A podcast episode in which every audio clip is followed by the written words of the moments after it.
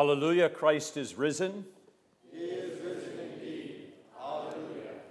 We have two Didache Divine Services left for the year tonight, and then next week. That will be followed by the Ascension of our Lord's celebration the week after that. And then we will move into the summertime pattern where Wednesday night we'll repeat Sunday's Divine Service and sermon. Tonight, we are returning to the Second Article of the Creed.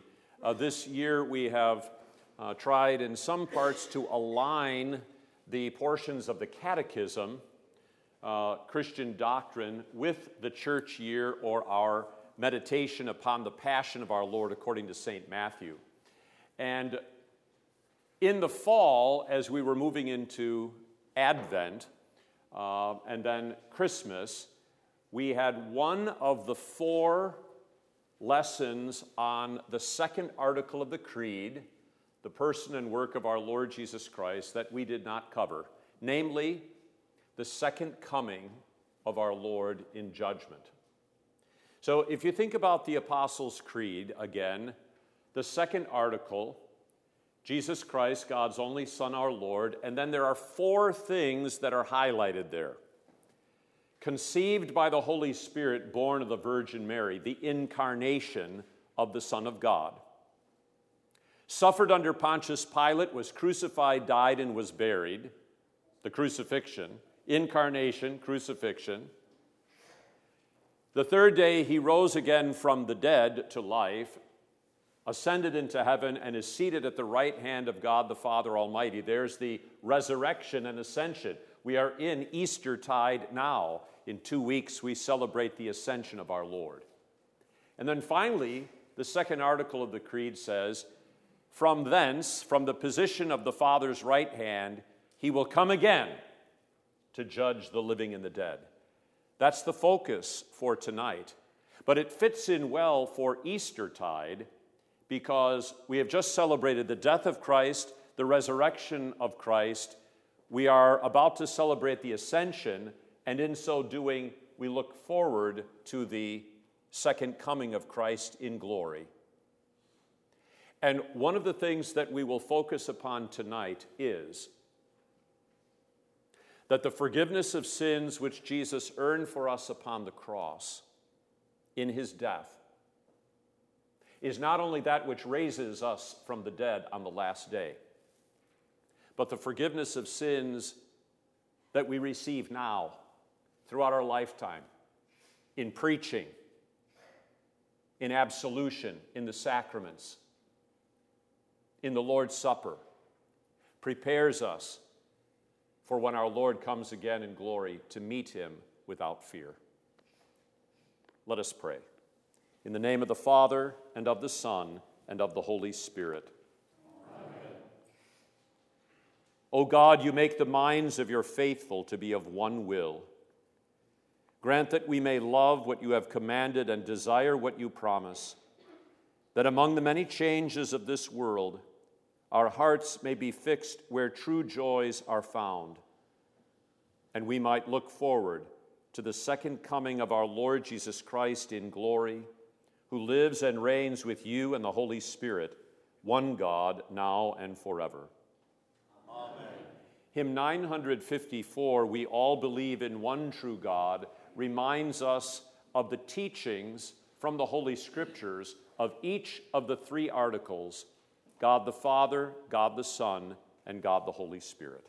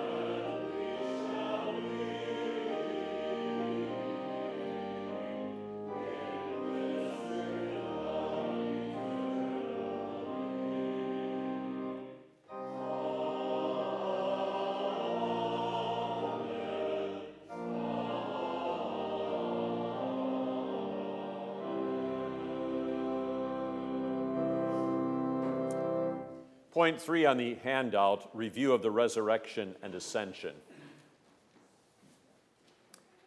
If you don't remember anything else about the celebration of the resurrection of our Lord bodily from the dead, remember this: Jesus' forgiveness is the source of his resurrection from the dead, and it is the source of yours. And the reason that is so is because sin is the cause of death. Separation from God, separation from one another in our relationships. You take away the problem of sin. You remedy that with the forgiveness of sins. We are reconciled to God, and we're reconciled to one another. Sin is the cause of death. Therefore, the forgiveness of sins is the source of life and resurrection. And that's why Jesus, in the upper room on Easter night, said to his disciples, "Peace be with you.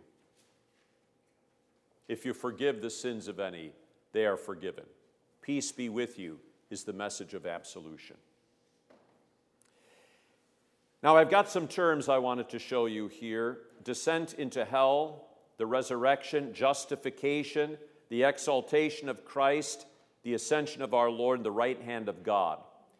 In the second article of the Creed, we say he was crucified under Pontius Pilate, suffered and was buried. The third day he rose again from the dead. He descended into hell. The third day he rose again from the dead. What is the descent into hell? It is not to suffer. The descent into hell is the beginning of the proclamation of Jesus' victory. So, the power of Satan was God's own word. The day you eat, they must die, separated from God. Son of God says, in essence, you're right. I will become man. I will take man's death. The result is life. And so he begins to proclaim that victory over sin, death, and Satan's power in hell. That's what the descent into hell is all about. His resurrection bodily from the dead. It is a bodily resurrection. The same body of the Son of God that was conceived by the Holy Spirit in Mary's womb, the same body that suffered and died upon the cross, and his soul departed from the body, and then he is raised from the dead, where his soul and body are reunited, never to be separated again. The first person to benefit from the atonement, the payment for sin that Jesus made, is Jesus himself. That's why he is called the first fruits of those who sleep in death. His death and resurrection is the fountain of life by the power of forgiveness. That leads to that next term, justification. Justification is related to another phrase that's throughout the New Testament. It's also in the Old Testament, righteousness of God, or just the word righteousness. Justification, or to justify, means that God declares you righteous. To say it another way, God declares you forgiven. So if God says to you, Joshua, I forgive you all your sins, then your sin is taken away and you are justified. You are declared righteous. In the Old Testament, book of Genesis, Abraham believed God, Genesis 15, verse 6, and he was accounted righteous, declared righteous.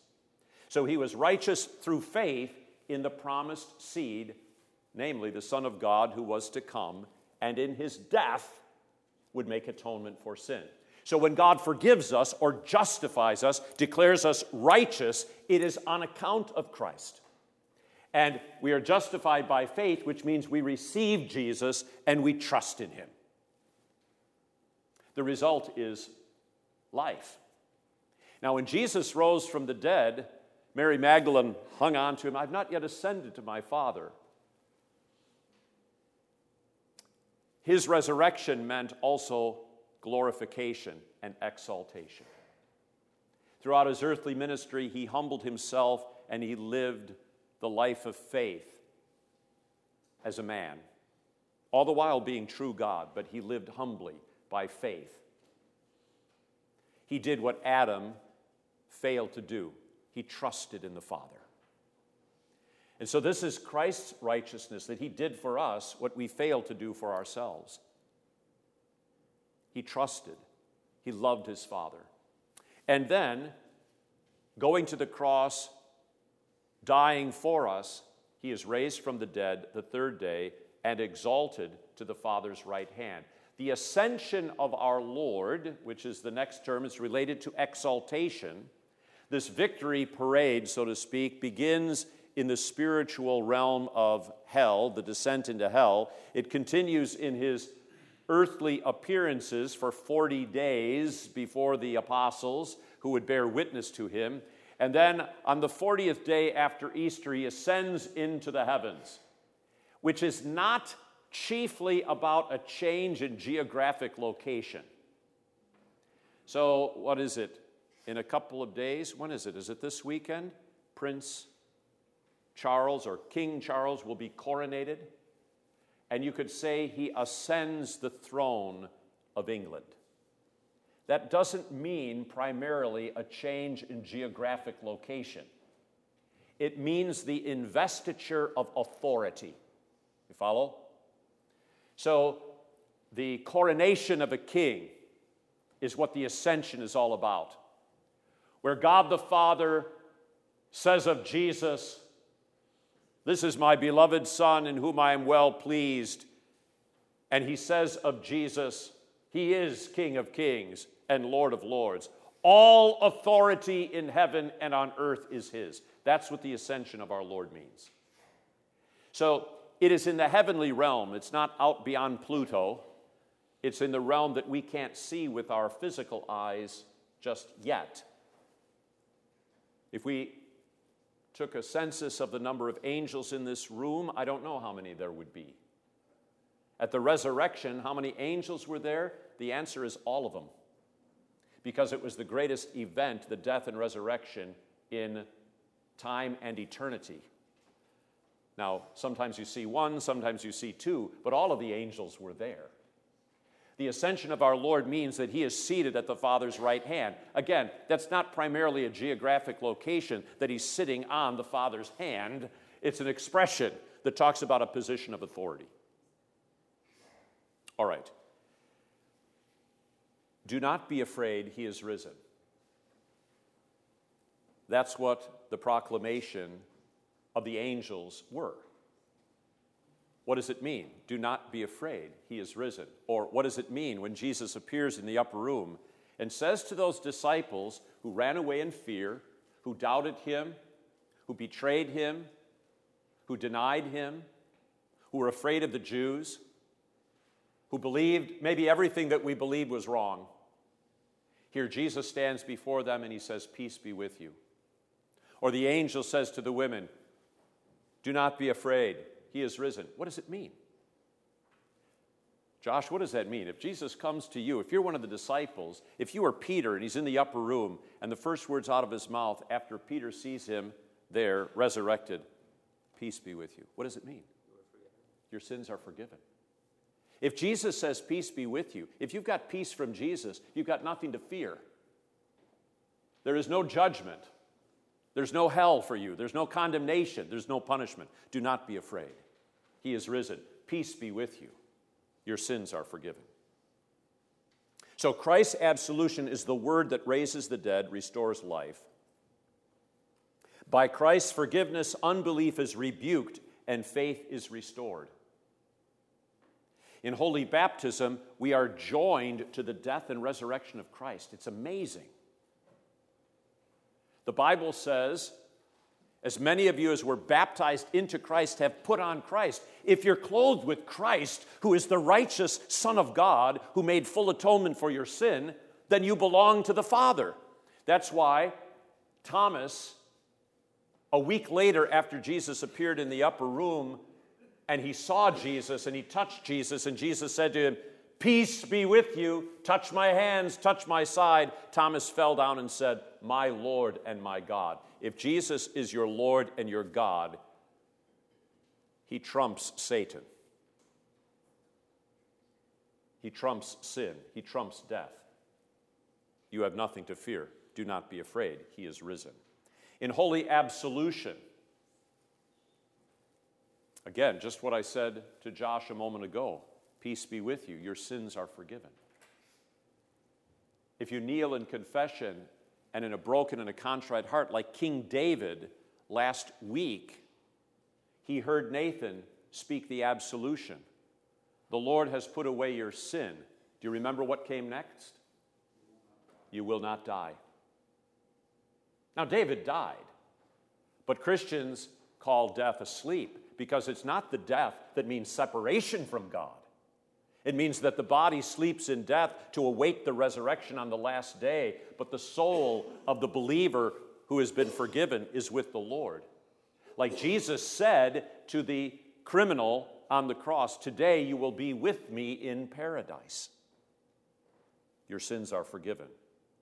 The Lord's Supper, this is my body given for you. This is my blood shed for you. What's the next word? For the forgiveness of sins. And when we studied the Lord's Supper, we heard those words of explanation from the Catechism about the benefits. Where there's forgiveness of sins, there is also life and salvation. So in his resurrection appearances, Jesus said to the 12, go into all the world and preach the gospel to every creature.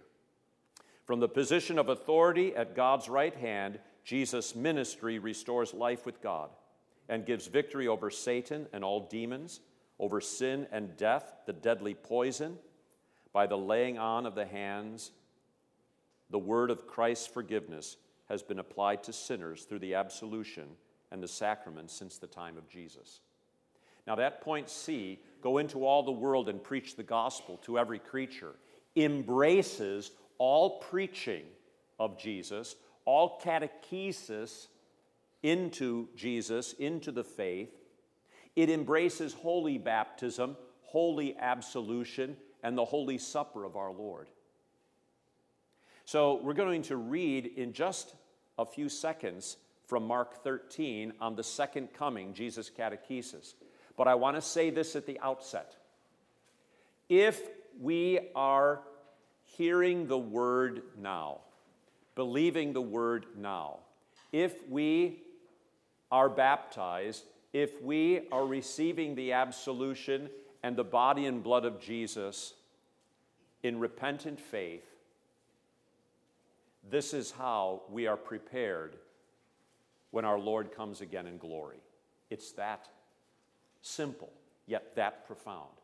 So our preparation for the second coming, our preparation for Judgment Day, is to be hearing what Jesus says to us now. So let me ask you this. If I go back to Josh here again and say, Joshua, your sins are forgiven. We just said, I'm pronouncing an absolution. We could also say, I'm pronouncing something else to him. Whose word is this? Your sins are forgiven. God's word, Jesus' word. So I am pronouncing an absolution, or you could say, thinking about the second coming in judgment, I am pronouncing God's what upon Joshua for the sake of Jesus? His judgment. Do you understand? When the law accuses us of sin, you are deserving of death, Russell, condemnation, separation from God. That's a judgment. It's a judgment of the law. Nevertheless, Russell, your sins are forgiven. That's the judgment of the gospel. You follow? So God's word speaks God's judgment. So if we're hearing God's judgment now in the law and in the gospel, in the law which shows us our sin, and in the gospel which proclaims Christ's forgiveness, we are prepared for Jesus' second coming when we will hear that same judgment. In other words, Josh or Russell, I could use either one of you that I've pronounced that judgment upon. If you hear the judgment of God now, your sins are forgiven. Be of good cheer. And you believe that word. Is the Lord Jesus going to change that judgment on the last day? No. So he who hears the judgment of God now and believes it, yes, I'm a sinner. I've been brought to repentance, but Christ is my Savior. He is my righteousness. And you hear that judgment of God, be of good cheer, your sins are forgiven. You'll hear the same judgment on Judgment Day. Judgment Day is not where God decides something. Jeepers, what are we going to do with Larry Haga? No, Judgment Day is where God announces the verdict to all the world. Judgment Day is the day of the vindication of Christ in the presence of a whole world that has rejected and doesn't believe in him. As St. Paul says, every knee will bow in heaven and earth and under the earth, and every tongue will confess, Jesus Christus Kyrios, Jesus Christ is Lord, to the glory of God the Father. Judgment Day for the church is a day of celebration. When he says to his beloved, come, inherit the kingdom prepared for you from the foundation of the world. All right, so the best preparation is to hear the word now, so that we're prepared to hear that word in the judgment. Chapter 13 of Mark's Gospel, Mark chapter 13, verse 21. Russell, do you have a page number? 1170. 1170 if you need the page number. Mark 13. And I'm going to begin at verse 21. This took place during Holy Week. It was Jesus' catechesis with the 12 especially. They had showed him the beautiful temple, and he said the temple was going to be destroyed, and it was in 70 AD. It's never been rebuilt. And then he's talking about his coming again in glory, and they ask him, when will these things be? Verse 21, if anyone says to you, look, here is the Christ, or look, he is there, do not believe it. For false Christs and false prophets will rise and show signs and wonders to deceive, if possible, even the elect. The elect are the called to faith. But take heed, see, I have told you all things beforehand. So he warns us of false Christs. False, what would a false Christ be? A false what? He warns of false prophets too. What would a false Christ be? A false God, a false Savior. False prophet. A prophet is one who speaks or is supposed to speak the word. So if it's a false prophet, he doesn't speak the word. One of the reasons why in our Didache, I teach you the catechism, the Ten Commandments, the Creed, the Lord's Prayer, the texts on baptism, absolution, and the Lord's Supper, and go to the Bible for all of that, is to show the objectivity of the faith that is anchored in the prophetic and apostolic scriptures. And I am taking you to texts, commandments, creed, Lord's Prayer, that have been a part of the basic fundamental catechesis of the church since the time of the apostles. So you're talking 2,000 years, basically. So a false prophet, a false Christ, takes you away from the real Christ. St. Paul said, when I came among you, I determined to know nothing except Jesus Christ and him crucified.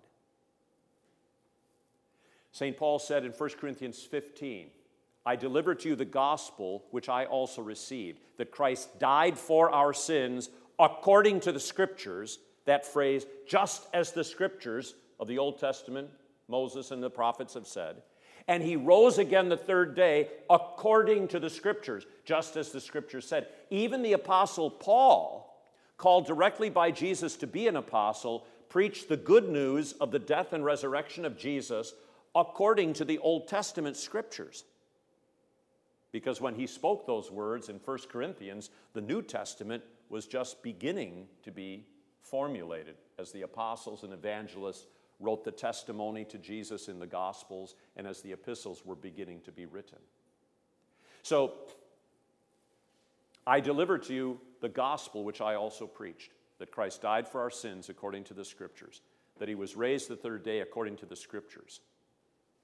Jesus said it was necessary for the Christ to suffer and rise from the dead the third day, and that repentance and forgiveness of sins should be preached in his name. That's Luke 24. That's what Jesus said. So a false Christ and a false prophet is going to lead us away from that. So I have here, false doctrine and false Christ or false saviors are characteristic of the last days. And then in the parentheses under 4a, we have been in the last days since the time of the apostles. Do you remember when we were studying the third article of the Creed, the ministry of the Holy Spirit? It's the day of Pentecost. The Holy Spirit comes upon the 12 apostles, the signs of flames of fire marking them, the rushing wind, and then they spoke the gospel in languages that they previously didn't know to show that the gospel is for all people. And it's such an amazing message of God's grace that they say they're drunk. Some did. And Peter says, they're not drunk. We're not drunk. It's only 9 o'clock in the morning. This is what the prophet Joel said. I will pour out my spirit in the last days. So according to Peter's preaching, the last days were right there, Pentecost, and continue until Christ's second coming. And what characterized Pentecost, when we studied that, more than anything else was preaching. And the preaching of what? The death and resurrection of the Christ for the forgiveness of sins according to the Scriptures. Okay, so we're in the last days. We've been in the last days since the time of Pentecost. The last days are the time of the church. And if you don't find the preaching of God's word and the preaching of the gospel of Jesus Christ in the church, you're not going to find it anywhere else. There's a lot of churches that are doing a lot of other things, but they're not preaching the Word of God, and they're not preaching Jesus Christ and Him crucified, or the bodily resurrection of Jesus from the dead, or the forgiveness of sins as a gift of God's grace for Jesus' sake. So they're false prophets, and they're false Christs, even though they may have the trappings, you know, the signs and wonders. What did Jesus say? They will show signs and wonders to deceive, if possible, even the elect. So big churches are not the sign of church. Making lots of money is not the sign of the true church. The true church preaches Jesus Christ and Him crucified according to the Scriptures. Okay, let's move on. Verse 24. But in those days after that tribulation. So he calls the period of false Christs and false prophets a period of tribulation. The sun will be darkened, and the moon will not give its light. The stars of heaven will fall, and the powers in heaven will be shaken. Then they will see the Son of Man coming in the clouds with great power and glory. I have a question for you.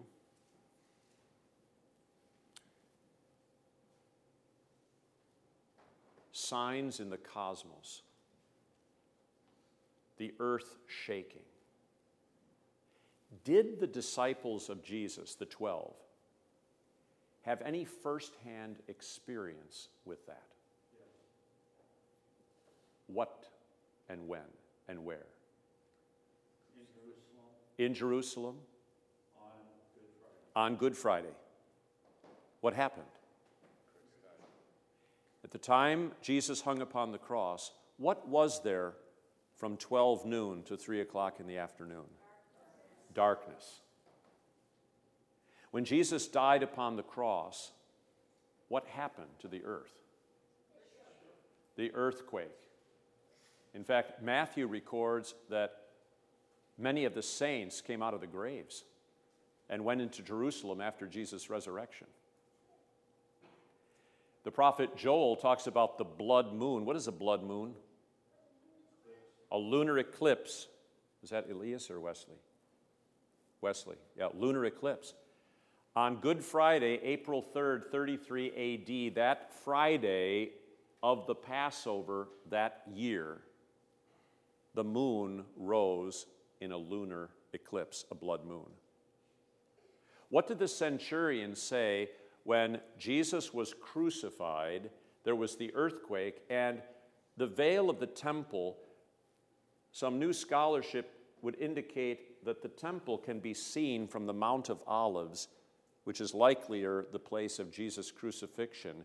And you can look down at the temple and see that the curtain of the temple had been rent in twain, top to bottom. And what did the centurion say? Truly this was the Son of God. Did the disciples have any experience with doubt, fear? Were they afraid ever for their lives that they were going to be executed, that they would be tortured? What is tribulation but any experience that attacks faith, confident trust and reliance upon Christ? Did the disciples experience anything that attacked their faith, their reliance upon Jesus? And when did it happen? It happened right there, Holy Week. In fact, when Jesus speaks these words, warning about false Christs and false prophets, and then the tribulation, they are going to experience within hours of him speaking those things. The powers of the heavens are shaken, a blood moon, a lunar eclipse, darkness over the face of the earth from the 6th to the 9th hour, men's hearts failing them. They all forsook him and fled. And where is Jesus? Suspended between the heavens and the earth. So what Jesus describes here, then they will see the Son of Man coming in the clouds with power and great glory, verse 26. The glory of God was really manifest in the cross. The tribulation that they experience that Good Friday is a tribulation, that passion of Jesus that they experienced and witnessed, and the spiritual turmoil that they went through would prepare them and the church for the last days, which we are in now. Have Christians been persecuted down through history? Have there been earthquakes? Have there been famine? Has there been pestilence and disease? Yep. Have there been scandals to Christians' consciences because of their own failings, like the disciples? So we learn from Holy Week, the passion of our Lord, how to approach the tribulation of the last times, which we're in. We see in those things that the disciples experienced something that Christians have experienced down through the ages and will leading up to the second coming. But what gave them comfort and hope? When Jesus appeared in the upper room and said to them, "Peace be with you." If I have my Lord's peace, or to put it another way, if I have my Lord's forgiveness, I can face the tribulation, all of the things that attack my faith. From the signs in the cosmos, earthquake, famine, pestilence, disease, to the turmoil within my own heart and conscience as I wrestle with sin and the devil's temptations. If the Lord says to me, "Peace be with you," I need not fear. So we're to learn something from Holy Week as we go through the end times from now until Christ appears again. So 4b, what is tribulation? Every way in which faith in Christ has been attacked down through the centuries. These attacks involve the shaking of those things in creation that otherwise seem stable and constant: the sun, the moon, the stars, the powers of the heavens. Devil, world, and our sinful nature cause us to interpret the signs of the end times, famine, pestilence, earthquakes, hurricanes, war, the rise of evil, etc., as reasons to fear and turn away from faith in Christ. But here's one of the lessons. Jesus says in several places during his Holy Week catechesis, "See, I have told you these things, that when it comes to pass, you might remember that I told you these things." The Son of Man comes in the clouds in the midst of such tribulation. We see it on Holy Week when he's suspended in the clouds on the cross. And when he comes again in glory, we shall see the resurrected and ascended Lord suspended in the clouds and receiving us to himself. So there's a great parallel there. The humiliation, suffering, and death of Jesus upon the cross, where he is suspended on the cross between heaven and earth and the darkness that covers, and then when he comes again in glory on the last day. All right, moving on with this text, verse 27. "And then he will send his angels and gather together his elect from the four winds, from the farthest part of earth to the farthest part of heaven." Now, there's a parallel here, too. Jesus' death and resurrection. What was the word that I quoted in 3C? It's from Jesus. 3C. "Go into all the world and preach the gospel to every preacher," the good news. When the church has gone out and ministers have gone out into all nations and preached the gospel, what are they doing? They're gathering in the elect from all nations. Do you follow? Remember what Jesus said to the disciples, Peter and Andrew, James and John? They were fishermen. "Follow me, I will make you fishers of men." The image of the church is a great ship and the net, symbolizing the preaching of the gospel that gathers into the church the fish, the souls of many who are converted to Christ. So look at the parallel. Jesus dies and rises from the dead. Go and preach the gospel. So his angels — angel means messenger — his angels, the apostles, the ministers of the gospel in the church, they go out into all the world and they gather the elect from the four winds. When Jesus comes again in glory, notice the parallel, then the angels will gather in the elect from all nations, from all tribes. You see? So we're called to repentance and faith now. We are baptized.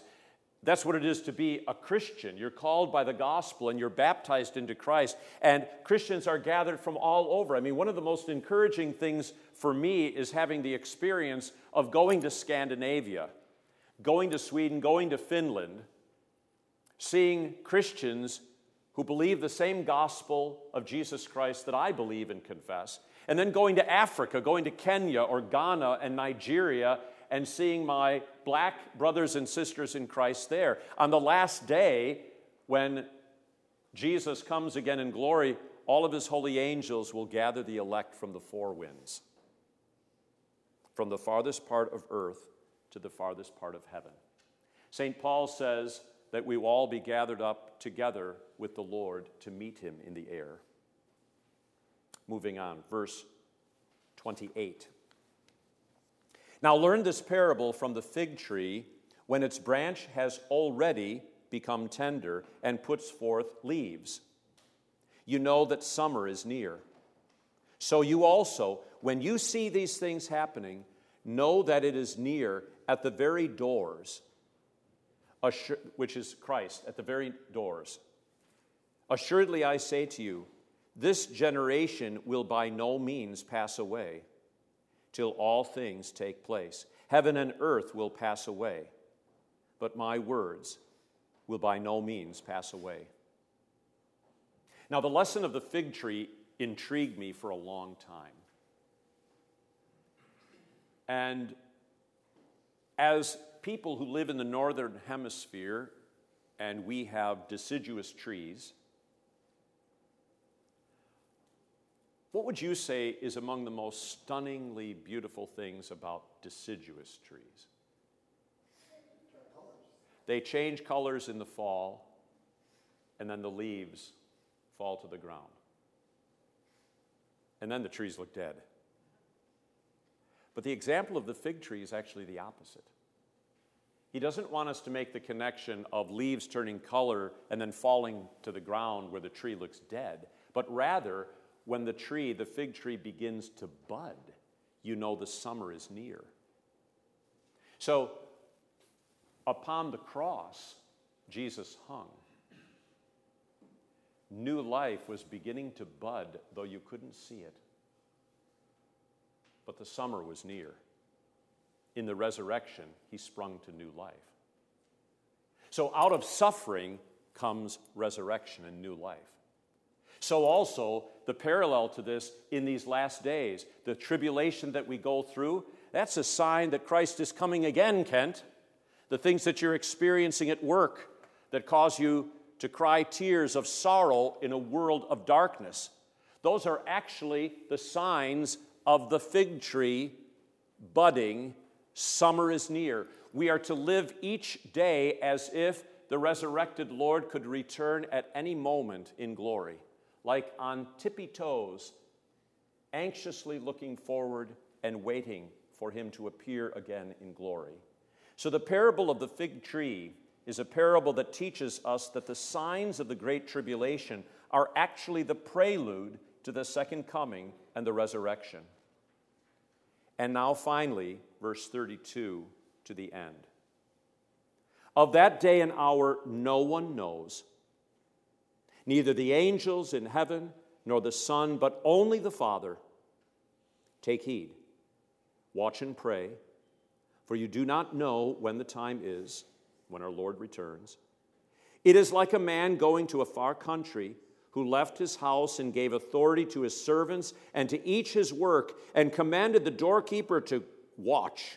Watch, therefore, for you do not know when the master of the house is coming, in the evening, at midnight, at the crowing of the rooster, or in the morning, lest coming suddenly he find you sleeping. And what I say to you, I say to all, watch. Now, this idea of watching, watching in the Bible always involves the Word of God. Remember what we said at the outset. We are prepared for our Lord's return again in glory when we are hearing His Word now.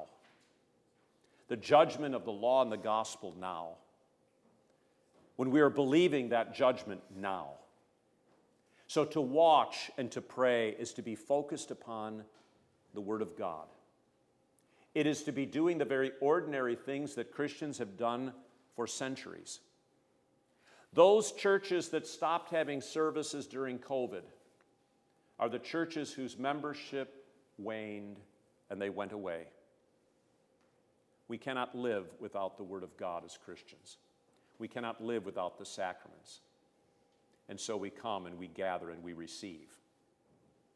And the Holy Spirit, by the Word, strengthens and preserves our faith and comforts our troubled consciences. So, no one knows the hour of our Lord's second coming.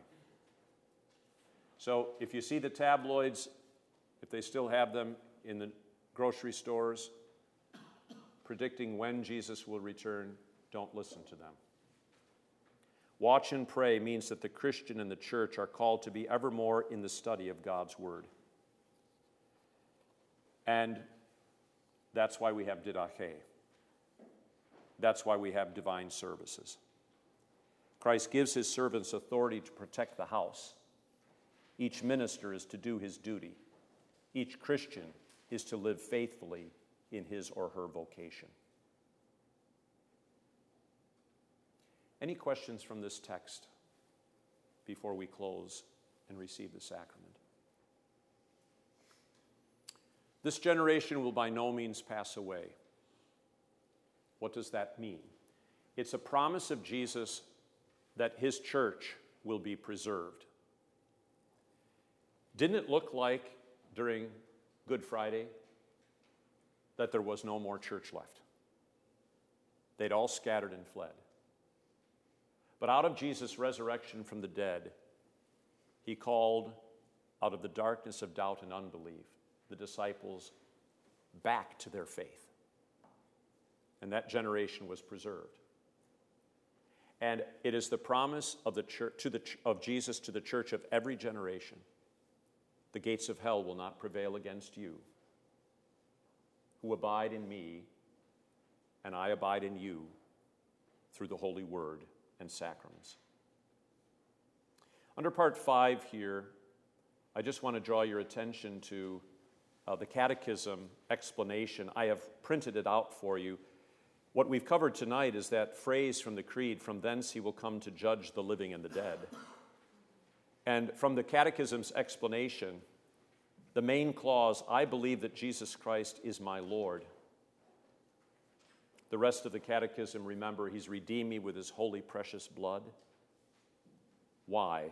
And I have written here from the explanation that I may be his own. If you belong to Jesus, you have nothing to fear. He wants you to approach his second coming, to look forward to it with certainty. He has declared me righteous. I have nothing to fear.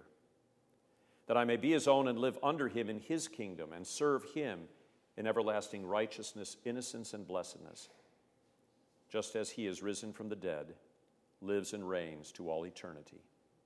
This is most certainly true. And at the beginning of our Didache, we covered point number 6, that the holy absolution proclaims the judgment of God. And so if we're hearing the absolution now in preaching, we're hearing the judgment of God. If we're hearing it in the law and the gospel, we're hearing the judgment of God. Because the preaching of the gospel of Jesus' death and resurrection is proclaiming the judgment of God that fell upon Jesus for us. And by his resurrection, he is proclaiming to us bodily forgiveness for all of our sins. And that's why the resurrection is the physical, bodily, incarnate absolution. And in preparation for the Lord's Supper, we sing of it now in hymn 490, Jesus Lives, the Victory Won.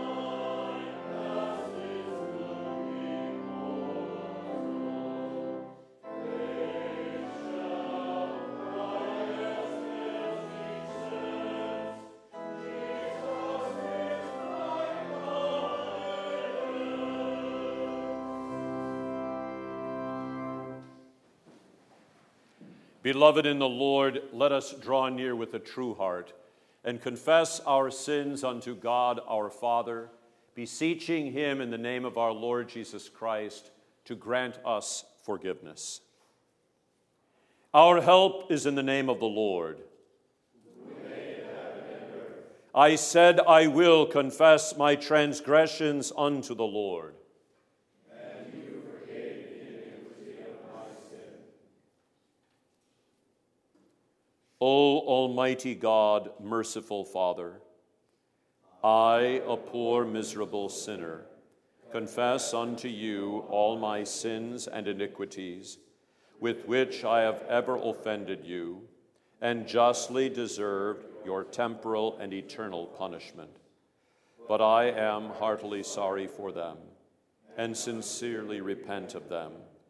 And I pray you of your boundless mercy, and for the sake of the holy, innocent, bitter sufferings and death of your beloved Son, Jesus Christ, to be gracious and merciful to me, a poor, sinful being.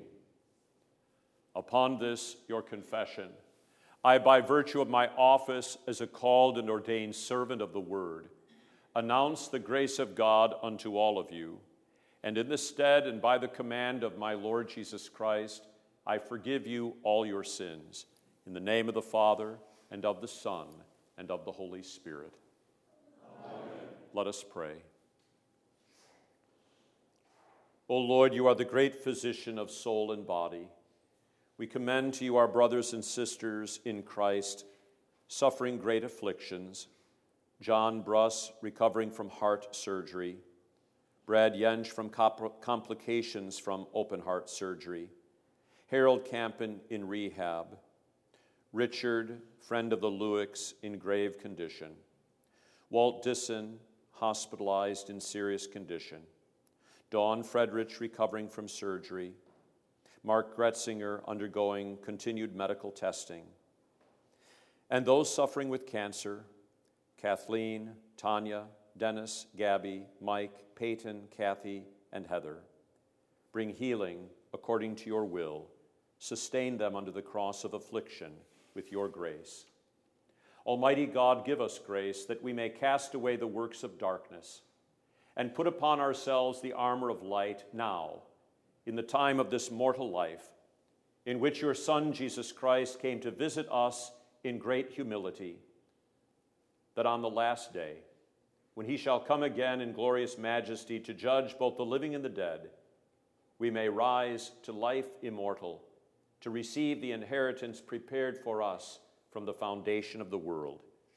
Through Jesus Christ, your Son, our Lord, who lives and reigns with you in the Holy Spirit, one God, now and forever. Amen. The Lord be with you. And also with you. Lift up your hearts. We lift them to the Lord. Let us give thanks to the Lord our God.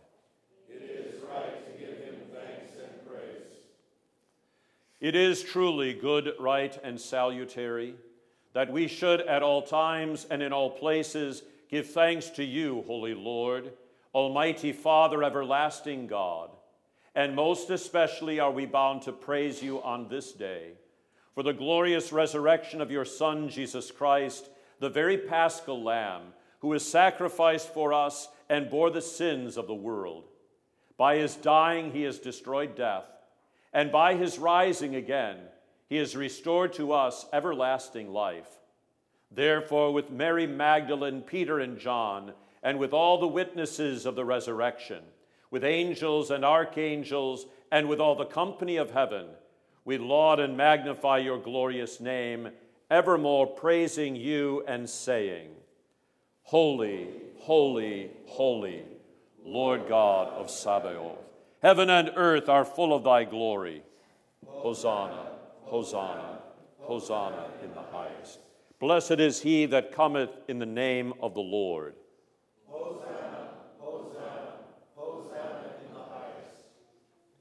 Blessed are you, O Lord, our God, King of all creation, for you have had mercy on us and given your only begotten Son, that whoever believes in him should not perish, but have eternal life.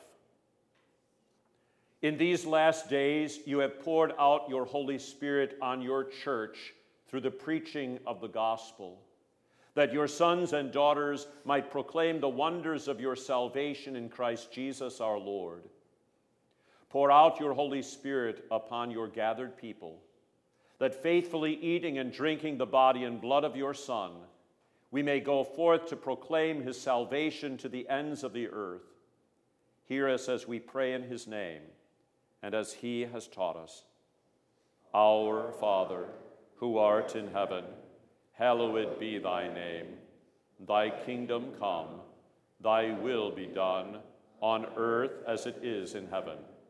Give us this day our daily bread, and forgive us our trespasses, as we forgive those who trespass against us. And lead us not into temptation, but deliver us from evil. For thine is the kingdom, and the power, and the glory, forever and ever. Amen. Our Lord Jesus Christ, on the night he was betrayed, took bread. And when he had given thanks, he broke it and gave it to the disciples and said, "Take, eat. This is my body, which is given for you. This do in remembrance of me." In the same way also, he took the cup after supper, and when he had given thanks, he gave it to them, saying, "Drink of it, all of you. This cup is the New Testament in my blood, which is shed for you for the forgiveness of sins. This do as often as you drink it in remembrance of me." The peace of the Lord be with you always. Amen. O Christ, thou Lamb of God, that takest away the sin of the world, have mercy upon us. O Christ, thou Lamb of God, that takest away the sin of the world, have mercy upon us. O Christ, thou Lamb of God, that takest away the sin of the world, grant us thy peace. Amen.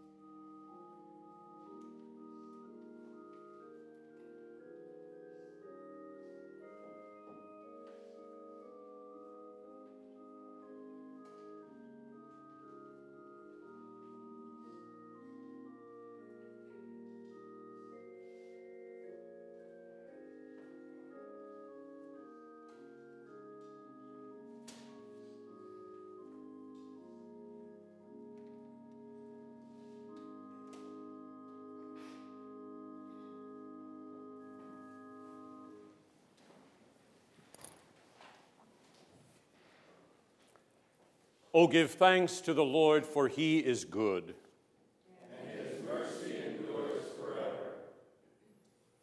Gracious God, our Heavenly Father, you have given us a foretaste of the feast to come in the Holy Supper of your Son's body and blood.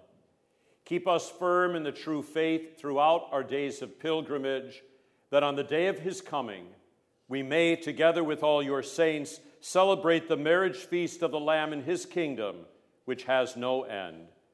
Through Jesus Christ, your Son, our Lord, who lives and reigns with you in the Holy Spirit, one God, now and forever. Amen. Alleluia, Christ is risen. He is risen indeed. Alleluia. Let us bless the Lord. Thanks be to God. The Lord bless you and keep you. The Lord make his face shine upon you and be gracious unto you. The Lord lift up his countenance upon you and give you peace.